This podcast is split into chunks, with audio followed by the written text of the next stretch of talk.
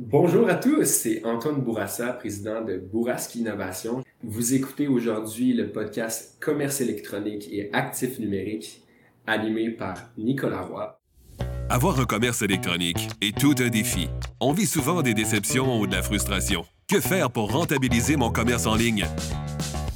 Qui engager pour m'aider à réussir? Comment évaluer le ou les professionnels qui ont le mandat de rentabiliser mon commerce électronique et de le transformer en véritable actif numérique? Vous écoutez Commerce électronique et actif numérique avec Nicolas Roy. La raison d'être de mon podcast est très simple. C'est d'aider les propriétaires de commerce électronique à comprendre, contrôler et posséder leur commerce électronique et les composantes qui l'entourent parce que je crois sincèrement que c'est la meilleure manière de rentabiliser à court terme et de se bâtir des actifs numériques qui prennent de la valeur à long terme. On dit souvent que l'innovation est nécessaire pour performer et perdurer en affaires. Aujourd'hui à l'émission, on reçoit Antoine Bourassa, qui est président fondateur de Bourrasque Innovation. Antoine est un passionné de design thinking qui est l'art d'être créatif et innovant pour se démarquer générer le maximum d'idées, puis à partir de là, on va venir sélectionner les meilleures idées qu'on va venir prototyper. Tu observes les mots qu'ils utilisent, tu observes le ton qui est utilisé aussi. Ça, les gens, là, ils sous-évaluent tellement à quel point ça a de la valeur. Plus que tu restes sur des hypothèses longtemps, plus que tu augmentes tes risques aussi. Avant de débuter l'épisode, j'aimerais vous inviter au groupe Facebook Commerce électronique et actifs numériques c'est l'endroit où on pose des questions concernant le commerce électronique, que ce soit par rapport à nos défis ou en réaction au contenu de l'émission. Alors c'est un rendez-vous, le groupe Facebook Commerce électronique et actifs numériques. Antoine Bourassa, bienvenue à l'émission. Ben, merci Nicolas, merci de l'invitation. Antoine, écoute, on s'est rencontrés là, il y a de ça un peu plus d'un an maintenant. Puis euh, ta passion pour le design thinking, je vais être honnête avec toi, je connaissais pas beaucoup ça. Euh, je connais un peu plus ça maintenant, mais encore c'est parce que je, te suis puis j'apprends à connaître ça. Mais pour l'audience qui nous écoute, là, qui sont principalement des gens qui ont, qui ont des entreprises, euh, c'est quoi le design thinking? C'est une bonne question. Hein? je crois qu'il y a beaucoup de personnes voudraient mieux comprendre justement aussi c'est quoi cette belle méthode-là. Euh, pour vraiment une définition simple, c'est une approche humaine pour venir résoudre des enjeux qui sont complexes. cette approche-là, ben, ça favorise autant l'innovation, la créativité, euh, la collaboration aussi interdisciplinaire, puis tout le phénomène d'intelligence collective. Donc ça, c'est très simplement, c'est, ce que le design thinking peut permettre, mais c'est beaucoup plus que ça, si tu veux. C'est une manière de rester compétitif, de pouvoir innover, d'être plus productif aussi puis de faire en sorte de participer au rayonnement des ressources humaines qui travaillent pour une organisation. Donc, euh, c'est très simplement, je te dirais que c'est ça un peu le design thinking. D'ailleurs, euh, quand on parle d'innovation, là, euh, supposons qu'un client vient te voir, là, c'est quoi les besoins? Ça, ça, peut être très varié, mais si tu peux donner des exemples de besoins dans lesquels le design thinking pourrait aider de, façon, de façon un peu plus concrète pour, ça peut être quelques histoires si tu en as qui vont faire en sorte que euh, c'est encore plus évident de voir euh, comment le design thinking pourrait aider une entreprise à innover. En fait, une organisation peut décider d'utiliser ça comme approche de gestion, si tu veux. Un peu comme tout ce qui est de l'agilité aussi. C'est très, très familier avec les approches euh, Lean Startup aussi, puis tout ce qui est agilité. Donc, tu sais, une entreprise peut décider de développer un nouveau produit, puis d'utiliser ben, le design thinking comme levier de croissance, si tu veux, comme approche pour venir le développer. Donc, pour te donner un exemple, il y a une compagnie que j'ai eu à accompagner il y a comme près d'un an, puis on a fait un cycle d'innovation au complet. C'est une entreprise, une start-up en fait, là, qui était en technologie, en conception web. Et eux, euh, en fait, on a fait une douzaine d'ateliers de design thinking. Donc, au départ, on a fait des ateliers plus en lien avec l'empathie, qui est la première étape du design thinking. Donc, vraiment se mettre à la place des utilisateurs, se mettre à la place des clients pour mieux comprendre c'est quoi, eux, leurs besoins, leurs enjeux prioritaires, c'est quoi leur source de motivation aussi. Donc, à partir de ça, on a fait quelques ateliers d'entretien utilisateur qu'on a tout bien enregistré, qu'on a retranscrit pour avoir vraiment de l'empathie, pour vraiment bien comprendre c'est quoi leurs besoins finaux puis par la suite, on a fait d'autres ateliers de définition des enjeux. Donc ça, c'est la deuxième étape. Un coup qu'on fait de l'empathie, après ça, on vient mieux définir les enjeux. Après ça, on a fait des ateliers d'idéation pour vraiment générer plein d'idées. Donc, dans la phase d'idéation, c'est ça qu'il faut préconiser. Générer le maximum d'idées, puis à partir de là, on va venir sélectionner les meilleures idées qu'on va venir prototyper, qu'on va venir tester par la suite. Donc, tu eux, dans leur cas, il y avait des enjeux opérationnels qui étaient assez criants. Donc, notamment au niveau du processus de vente. Donc, on les a aidés, puis au final, la solution leur a permis de gagner 500% dans leur processus de vente, si tu veux. Donc, tu sais, au départ, c'était 10 heures, un processus de 2 heures, qui était encore plus dynamique, plus humain aussi, par rapport à toute l'empathie qu'on avait faite euh, au départ. Donc, tu sais, ça, c'est un exemple. Mais on a fait beaucoup aussi d'autres ateliers, d'autres événements je pense à un collège euh, au Québec, un cégep, en fait, là, on a animé, on a conçu un, événement de co-création qui était destiné aux, étudiants. Donc ça, c'était un autre contexte qui était différent, mais on suivait toujours la même approche. Donc, tu sais, euh, dans l'atelier qui était comme de deux heures, les participants étaient en équipe. Et en fait, par équipe, ben, ils devaient premièrement dire c'était quoi leur cégep de rêve, dire après ça c'était quoi les enjeux, les freins à la réalisation de ce cégep de rêve-là. Et de fil en aiguille, ben, il y avait plusieurs étapes pour arriver à la fin à une solution qu'ils ont développée, puis qu'ils avaient à pitcher devant les membres du jury qui étaient du monde des membres du personnel, si tu veux, du collège. Donc, tu sais, ça, c'est un autre exemple, mais soit qu'on peut, tu sais, on peut prendre soit le processus au complet, décider de faire des cycles, puis vu que c'est une approche itérative, mais on peut faire énormément de cycles jusqu'à temps d'arriver à la bonne solution, ou au bon modèle d'affaires, si tu veux. Donc, euh, on, ça, ça peut, on peut faire soit juste des ateliers, si tu veux, d'entretien, plus de focus group ou même des sondages très ciblés. Ça, on est vraiment plus dans l'empathie. Mais on peut faire aussi des ateliers d'idéation.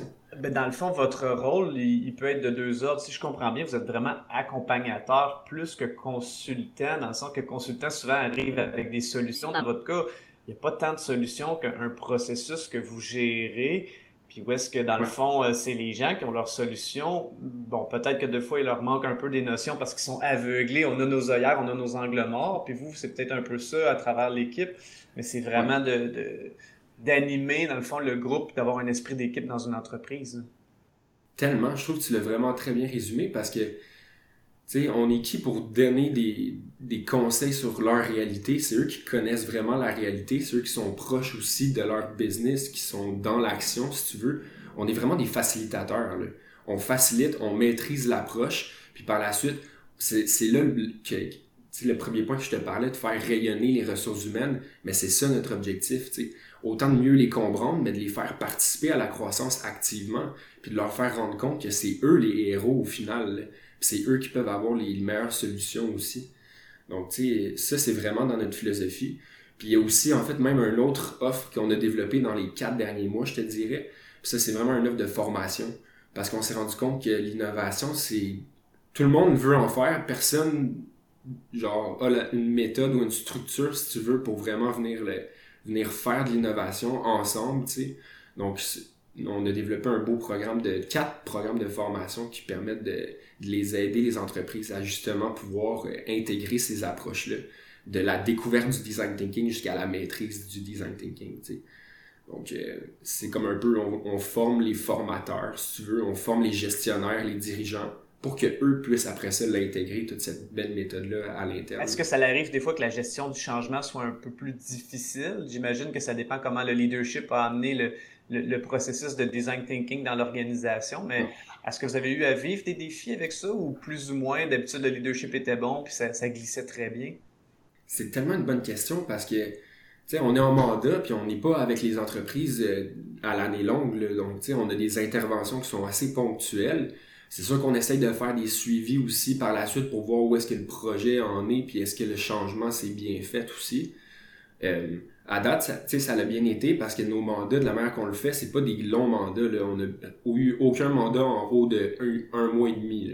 Donc, tu sais, je pense que le changement s'est bien fait parce qu'on a inclus l'utilisateur, on a fait de l'empathie au départ. Donc, on s'assure de vraiment se mettre à la peau, dans la peau des autres, dans la peau des utilisateurs qui sont concernés, si tu veux. Mais ça reste toujours un grand défi. Ça reste toujours un grand défi de savoir comment accompagner puis stimuler le changement pour que ça soit un succès.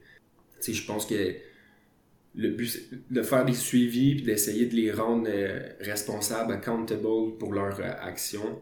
Mais c'est toujours quelque chose qu'on qu'on regarde, qu'on essaie de, de, peaufiner aussi dans nos interventions. Puis euh, le rôle d'accompagnateur dans design thinking, est-ce que c'est un rôle qui est plus chef d'orchestre? C'est-à-dire que j'imagine que vous, vous avez tout le big picture, puis bon, il y a des morceaux, il y a des, départements, guillemets, où pour les plus petites entreprises, c'est vraiment des individus. Puis euh, vous, dans le fond, c'est-tu un rôle de chef d'orchestre que vous avez? Puis il y a peut-être même certaines entreprises qui ont des qui ont des, euh, consultants externes, comme mettons, je donne un exemple, un, consultant SEO, par exemple, ou peu importe quoi d'autre, qui est-ce que ces gens-là sont inclus dans le processus ou pas nécessairement, vu qu'ils sont externes et qu'ils font pas partie du payroll? Mais c'est quand même... Je suis curieux de voir comment ça si c'est un rôle de chef d'orchestre. Ah, ben, ouais, absolument. Absolument. Un rôle de, ouais, de chef d'orchestre, slash comme gestionnaire de projet, mais sans trop l'être non plus, si tu veux. Tu sais, on est vraiment là pour orchestrer, pour harmoniser. Non, c'est une bonne analogie vraiment chef d'orchestre parce que c'est ça. Moi, j'essaie toujours de faire des parallèles avec la musique un peu aussi. C'est comme euh, un, orchestre, là, tu sais. Ça plus, il y a plusieurs il y a plusieurs musiciens, si tu veux, qui ont tout leur rôle vraiment, mais tout le monde doit s'écouter aussi. Puis le chef d'orchestre doit faire en sorte que tout le monde est harmonisé, personne joue trop fort, que les leads sont à la bonne place, qu'il y a des nuances aussi, puis que des fois c'est plus intense. Donc nous, c'est vraiment de faire en sorte que tout le monde travaille à son plein potentiel, tu sais. En leur donnant les ressources, en leur donnant un peu la méthode, mais en leur laissant l'espace de liberté et de création c'est surtout ça qu'on permet, si tu veux, de vraiment stimuler la, stimuler la créativité qui est souvent perdue un peu dès qu'on arrive sur le, marché du travail. Je ne sais pas pourquoi, honnêtement. Peut-être parce qu'on est trop... Euh, tu tu dois faire un poste, c'est difficile de sortir de ton cadre parce que c'est ça ta définition de poste. Nous, on essaie de barrer un peu ces frontières-là, ben, d'effacer ces frontières-là pour pouvoir euh, vraiment faire participer les gens encore plus, qui ait du plaisir, mais qui ait aussi une notion de comme, oui, je suis capable de faire avancer l'entreprise. Hmm. Parce que c'est vrai que la créativité, je lisais un article récemment qui parlait de l'intelligence artificielle, qui disait que la créativité allait être probablement une des choses qui allait être la plus difficile de remplacer par l'intelligence artificielle, mais pour le reste, il y a bien des choses qu'on prend pour acquises comme emploi qui vont probablement disparaître dû à cet aspect-là. Donc, c'est vraiment la qualité humaine qu'on qu'on a le plus de, potentiel d'utiliser. Puis pourtant, c'est une qui est due à la productivité. On, a souvent tendance à effacer. Qu'est-ce que vous faites pour euh, stimuler la créativité? Bon, tu parlais de d'idéation ou de brainstorm, si je peux me permettre l'anglicisme, mais comment vous faites pour amener ça? Si vous amenez tous les membres de l'équipe ensemble, euh, il peut avoir un petit peu de. Est-ce que ça peut être menaçant pour certains s'ils disent une mauvaise idée ou quelque chose que les autres sont pas d'accord ou c'est vraiment très, très, très, très euh, sécuritaire comme contexte pour faire ce brainstorm-là? Ouais, mais écoute, c'est une bonne c'est une bonne question. Puis à la fin de ta question, en fait, te donner un des éléments de réponse qu'on qu'on donne, c'est premièrement, il faut vraiment instaurer un climat euh, sécuritaire un climat de confiance, des exercices de icebreaker un peu qu'on fait de plus en plus. On essaie d'être très créatif aussi dans ces exercices-là pour pas les rendre juste inutiles, mais pour les aligner un peu aussi avec l'atelier qui va suivre. Donc, tu sais, vraiment, il y a le côté ludique, il y a le côté sécuritaire aussi. Il y a le côté aussi de dire, euh, regardez, ayez pas honte de bâtir sur les idées d'un autre. Si jamais vous, vous n'êtes pas créatif à 100%, vous êtes plus peut-être analytique, ben parfait, ben partez, partez des idées des autres, puis à partir de ça, ben construisez sur les idées des autres, puis faites en sorte que de renforcer une idée au lieu d'être perdu aussi. Donc, tu sais, il y, a plusieurs méthodes aussi à ajouter des contraintes. Donc, en idéation, là, c'est un super bon, euh, un super bon truc, si tu veux, là, de rajouter des contraintes si tu vois que ça, ça, ça fige un peu là, dans la réflexion, puis les gens sont pas capables d'arriver avec des idées. Euh, de challenger aussi certaines idées. Ça, je, me rends compte, c'est vraiment très euh, bénéfique, là, si tu veux, là, de d'arriver puis de challenger l'ensemble des participants avec leur idée, de dire aux participants, OK, présentez c'est quoi votre meilleure idée parmi les cinq que vous avez évoquées, puis essayer de les backer, essayer de les justifier devant vos collègues aussi. Donc, ça amène un peu ce côté-là de débat, favoriser un débat, mais qui est sain aussi. Ça, justement, dans une des formations qu'on donne en ce moment, il y a des ateliers dans nos formations, puis c'est ça que je veux faire, c'est vraiment d'encourager un débat, mais un débat qui est sain, un bon débat d'idées. Puis j'ai l'impression qu'on en a plus beaucoup dans nos cadres de travail. sais. Souvent, c'est soit la personne trop extravertie ou qui a très très confiance en elle qui gagne les débats d'opinion. Mais nous, c'est d'essayer de challenger même c'est les bonnes idées pour rendre compte, pour leur faire rendre compte que c'est possible. Donc, tu ajouter des contraintes, un climat de travail qui est sécuritaire, un environnement qui est sain aussi, et aussi beaucoup de collaboration interdisciplinaire, d'où euh, la, vraiment la beauté de l'approche. Souvent dans les ateliers de design thinking, on veut inclure des gens de pas mal tous les départements de l'entreprise. Pourquoi? Ben parce qu'ils ont juste des points de vue, ils ont des perspectives complètement différentes sur un même enjeu. Les gens pourraient tous regarder un même film, puis voir trois histoires différentes, tandis que c'est la même histoire, puis ils pourraient s'attacher à différents personnages dû leur intérêt, dû leur background, dû leur enfance. Donc vraiment, ça, c'est super bonne manière de stimuler la créativité. Puis après ça, les gens peuvent bâtir sur les idées des autres, puis vraiment euh, avoir du plaisir aussi au final. je pense que plus qu'on est content, plus qu'on est heureux, plus que c'est agréable pour tout le monde, puis plus les idées aussi qui vont en sortir vont être bonnes. Donc, euh, essayez de mélanger l'humour au sérieux aussi, le ludique au professionnel je pense qu'il n'y a pas de limite en termes de grosseur d'entreprise qu'il peut y avoir du design thinking, mais est-ce que vous avez une, clientèle qui, qui va être mieux servie par cette méthode-là ou cette démarche-là plutôt? Pour répondre à ta question, ça peut vraiment s'appliquer à tout le monde. Autant même un travailleur autonome peut décider d'utiliser l'approche, autant une grande entreprise aussi peut décider d'utiliser l'approche. Euh, même autant la, des entreprises privées que des organisations publiques aussi.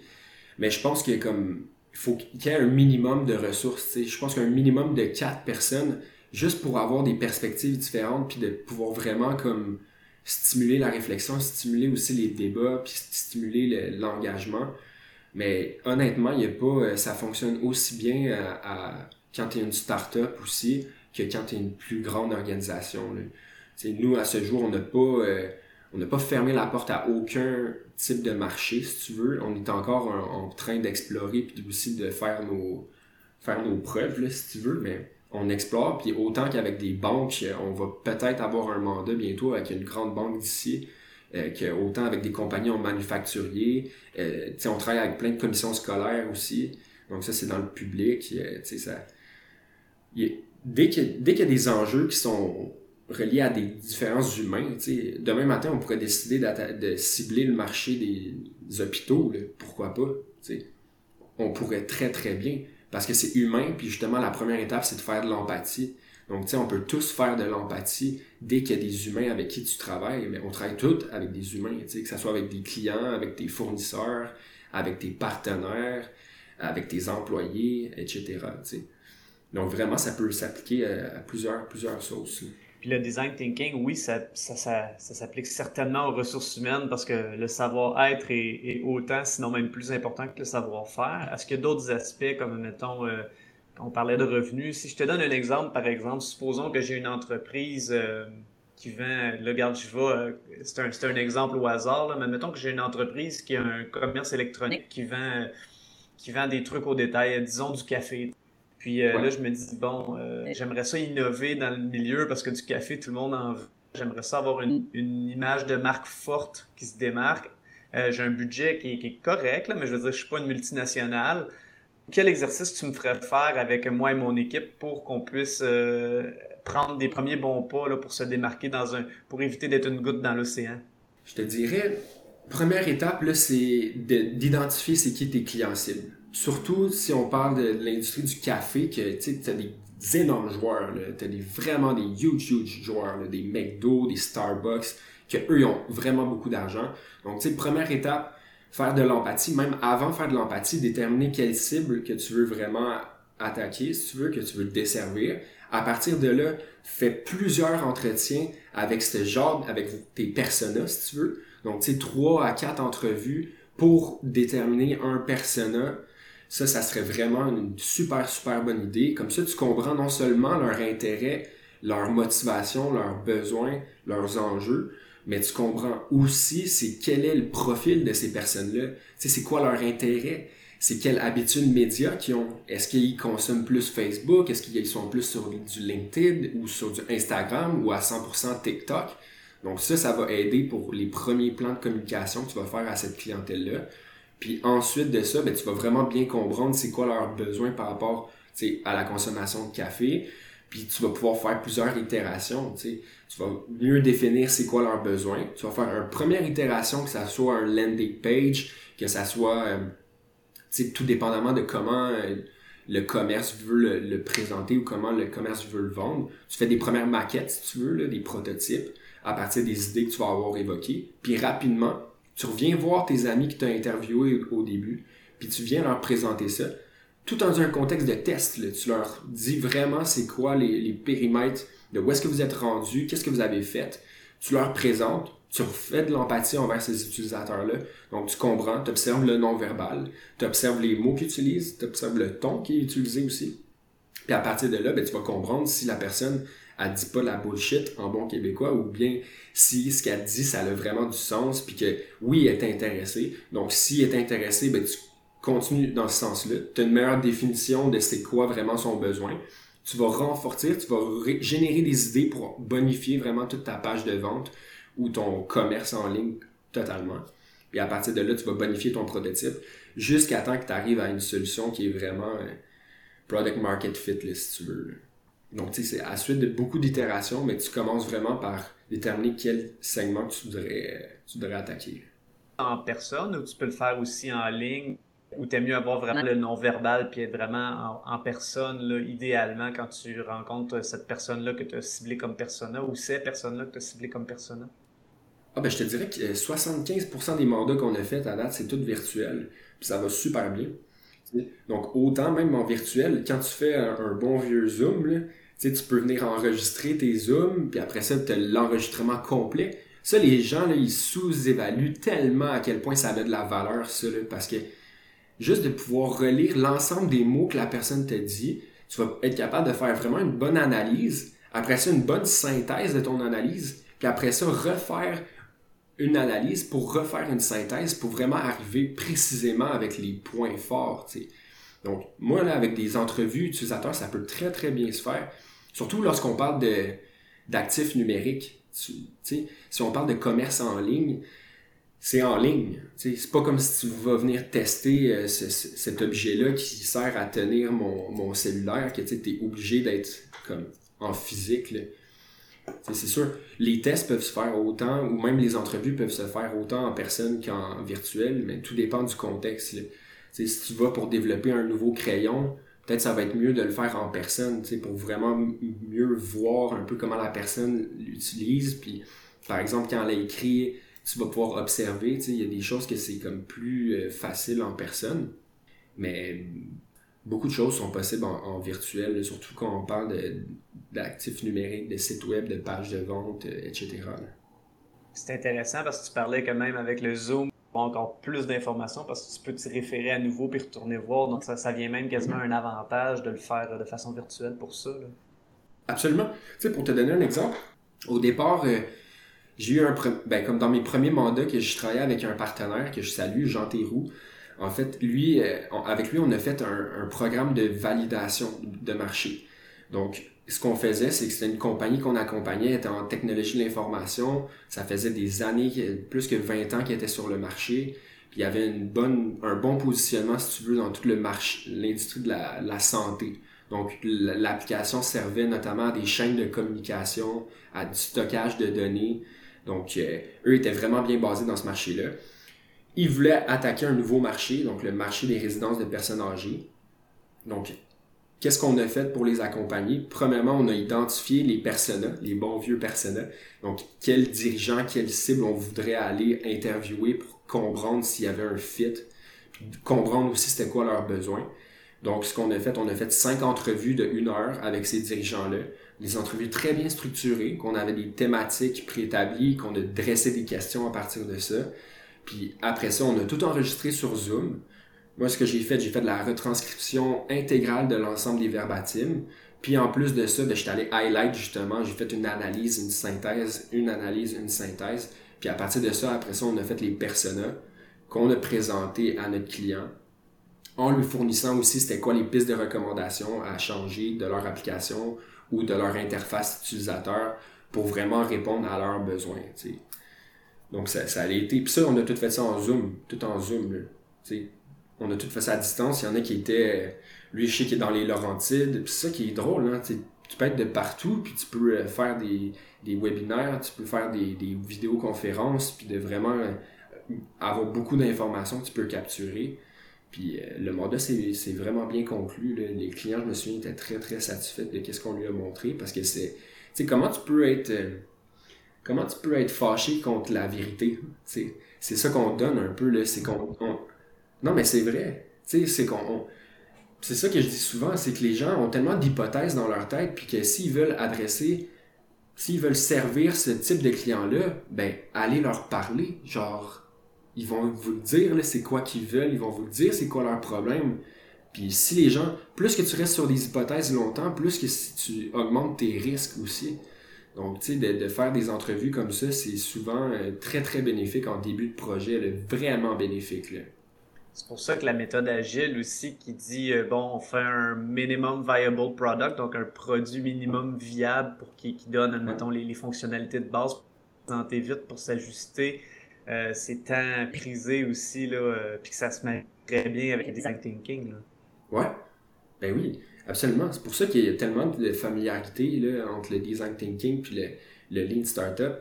sais, la seule différence que je vois, c'est que le design thinking est plus dans la phase de résolution de problèmes, puis l'agilité, ça, c'est vraiment plus en phase d'exécution.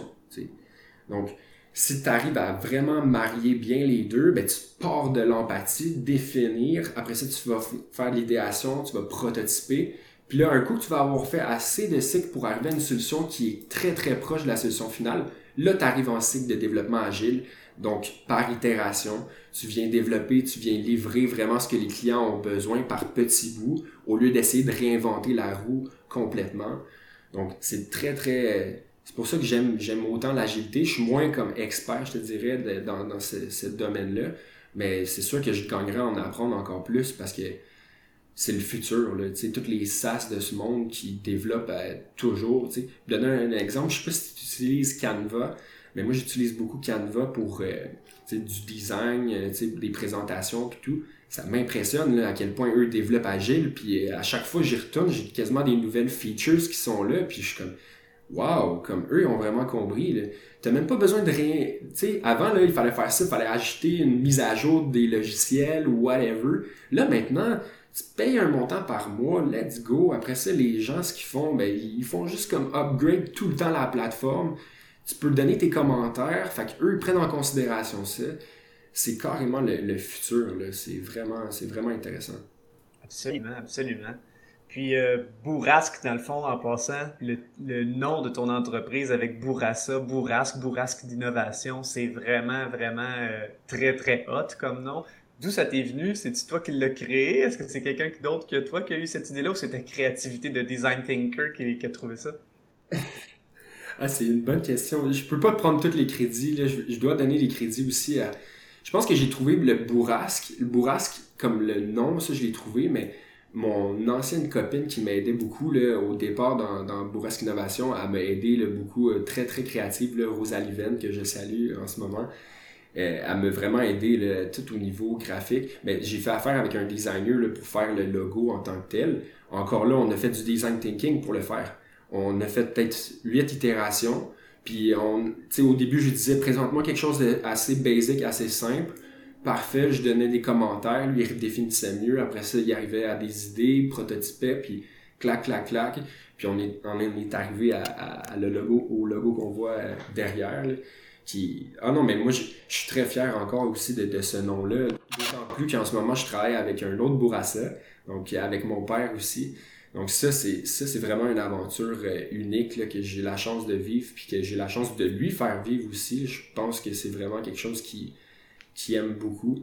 Donc, ça fait un, beau clin d'œil à notre nom de famille. Ça fait un clin d'œil aussi, je sais pas si tu vois, mais c'est comme deux, c'est deux bonhommes, en fait, qui travaillent puis qui collaborent ensemble aussi dans le logo. Donc, tu sais, on voulait vraiment donner du sens juste au logo pour que tu puisses vraiment comprendre qu'il soit comme impactful. Donc, euh, ça, c'est je crois que c'est super important. Surtout en ce moment, il y a tellement de start-up. Hein? Il y a tellement de gens qui se lancent en affaires. Il faut, faut que tu arrives avec un brin de créativité pour pouvoir euh, sortir du lot puis pouvoir euh, comme grandir. Il faut, faut que tu utilises ta créativité pour pouvoir juste te faire comme voir, si tu veux. Juste pas te faire noyer par la masse. C'est tellement, tellement important. Non, mais tu as raison en disant qu'il y a tellement de startups parce qu'il y a beaucoup d'accès au capital. Le contexte actuel, euh, la COVID a accéléré ça beaucoup, la numérisation et ainsi de suite.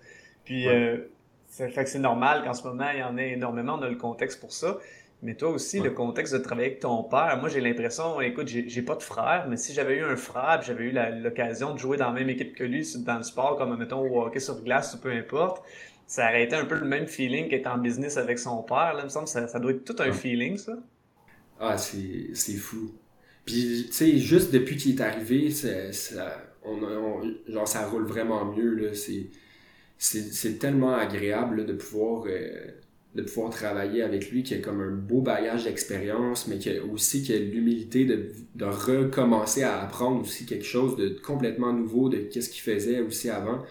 Je pense que c'est ça qui m'impressionne le plus de mon père, c'est son courage aussi de dire euh, non gars je vais, je vais me relancer parce qu'il était à la retraite là au final il était à la retraite puis il se trouvait un peu il y avait du temps il y avait du temps de libre un peu. Il me voyait aller aussi beaucoup puis tu sais non c'est quelque chose c'est vraiment le fun genre c'est vraiment agréable puis lui il s'occupe vraiment plus du développement des affaires il est chargé du développement des affaires ce qui fait que moi je suis vraiment à 100% dans les mandats puis à 100% dans la pratique là à vraiment développer. Tu sais, les programmes de formation, ça m'a pris quoi, un mois, non, deux, trois mois, là, quasiment à temps plein entre les mandats aussi à faire. Mais au moins, c'est que ça fait que lui, il vient mettre l'eau au moulin aussi là, pendant ce temps-là, puis ça fait qu'on est très complémentaires aussi.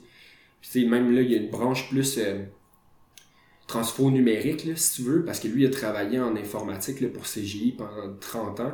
Donc, tu sais, il, connaît très bien ça, l'informatique, puis on, va comme lancer une, branche aussi en transformation numérique, euh, que ça soit intégration de CRM, euh, aider les gens un peu sur la gestion des réseaux sociaux, euh, mais tout, tout en gardant l'approche du design thinking, si tu veux, mais juste en ajoutant des, des, branches, si tu veux, mais c'est tellement agréable. Je, souhaite ça à tout le monde qui, qui peuvent le, faire, de pouvoir travailler avec ses parents. Ben, il y en a qui, qui veulent pas, hein. je dis ça à des gens, il y en a qui sont comme non, non, moi, ça serait impossible. Moi, je serais incapable de travailler avec mon père. Là.